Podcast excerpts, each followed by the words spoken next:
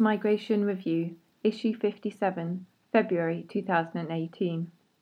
Foreword Syria in 2018 In Search of Solutions by Noor Al Hussein.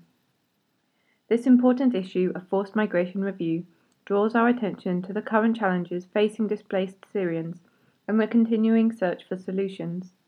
The statistics of Syrian displacement are staggering, and the numbers continue to rise. Half of Syria's population has been displaced. Five and a half million are registered refugees, and over six million are internally displaced. The tragedy of Syria's conflict and the levels of displacement of its people reflect specific stresses and shortcomings in our region that often mirror similar global patterns.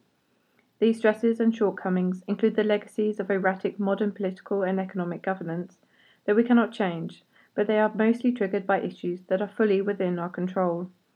Inadequate and wavering political will, poor or absent host state responses to accommodating refugees in the short term, efficient and uncoordinated humanitarian and development aid, continued internal stresses and violence that perpetuate displacement, and direct participation in warfare inside Syria by half a dozen foreign countries from within and beyond our region.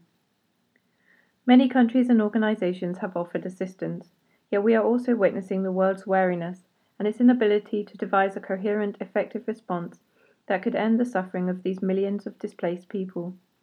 Jordan, Lebanon, and Turkey host the majority of Syrian refugees.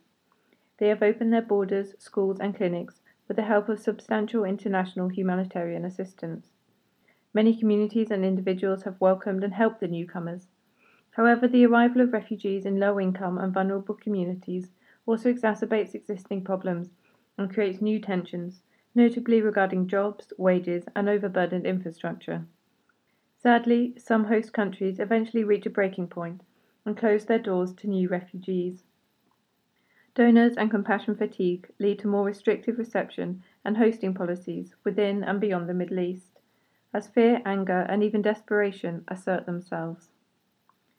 The traumas that displaced people experience are caused by the same underlying and persistent deficiencies, disparities, and dysfunctions that create large scale human marginalization and vulnerabilities in some societies.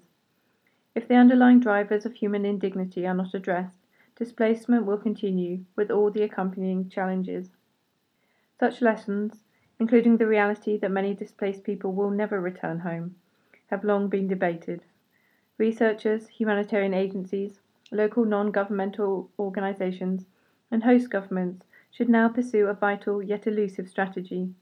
It must merge temporary asylum and emergency humanitarian aid mechanisms with the longer term promises of development and dignity that emanate from access to work and residency opportunities. Doing so will lift up both displaced people and host communities. Refugees need protection and hosting until a durable solution is possible, which for those who choose to return must be under safe, voluntary, and dignified conditions. We must generate the political will and international mobilization that are needed in order to assist displaced people and host communities alike, and must also better resource the work of local humanitarian organizations helping displaced Syrians.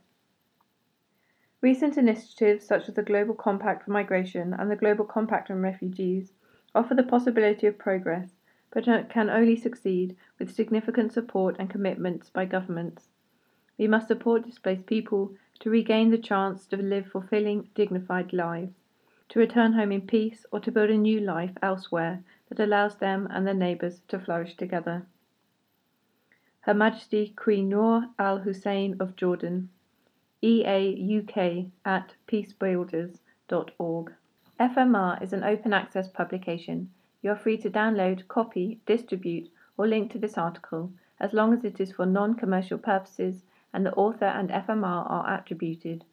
All articles published in FMR are licensed under a Creative Commons Attribution, non commercial, no derivatives license.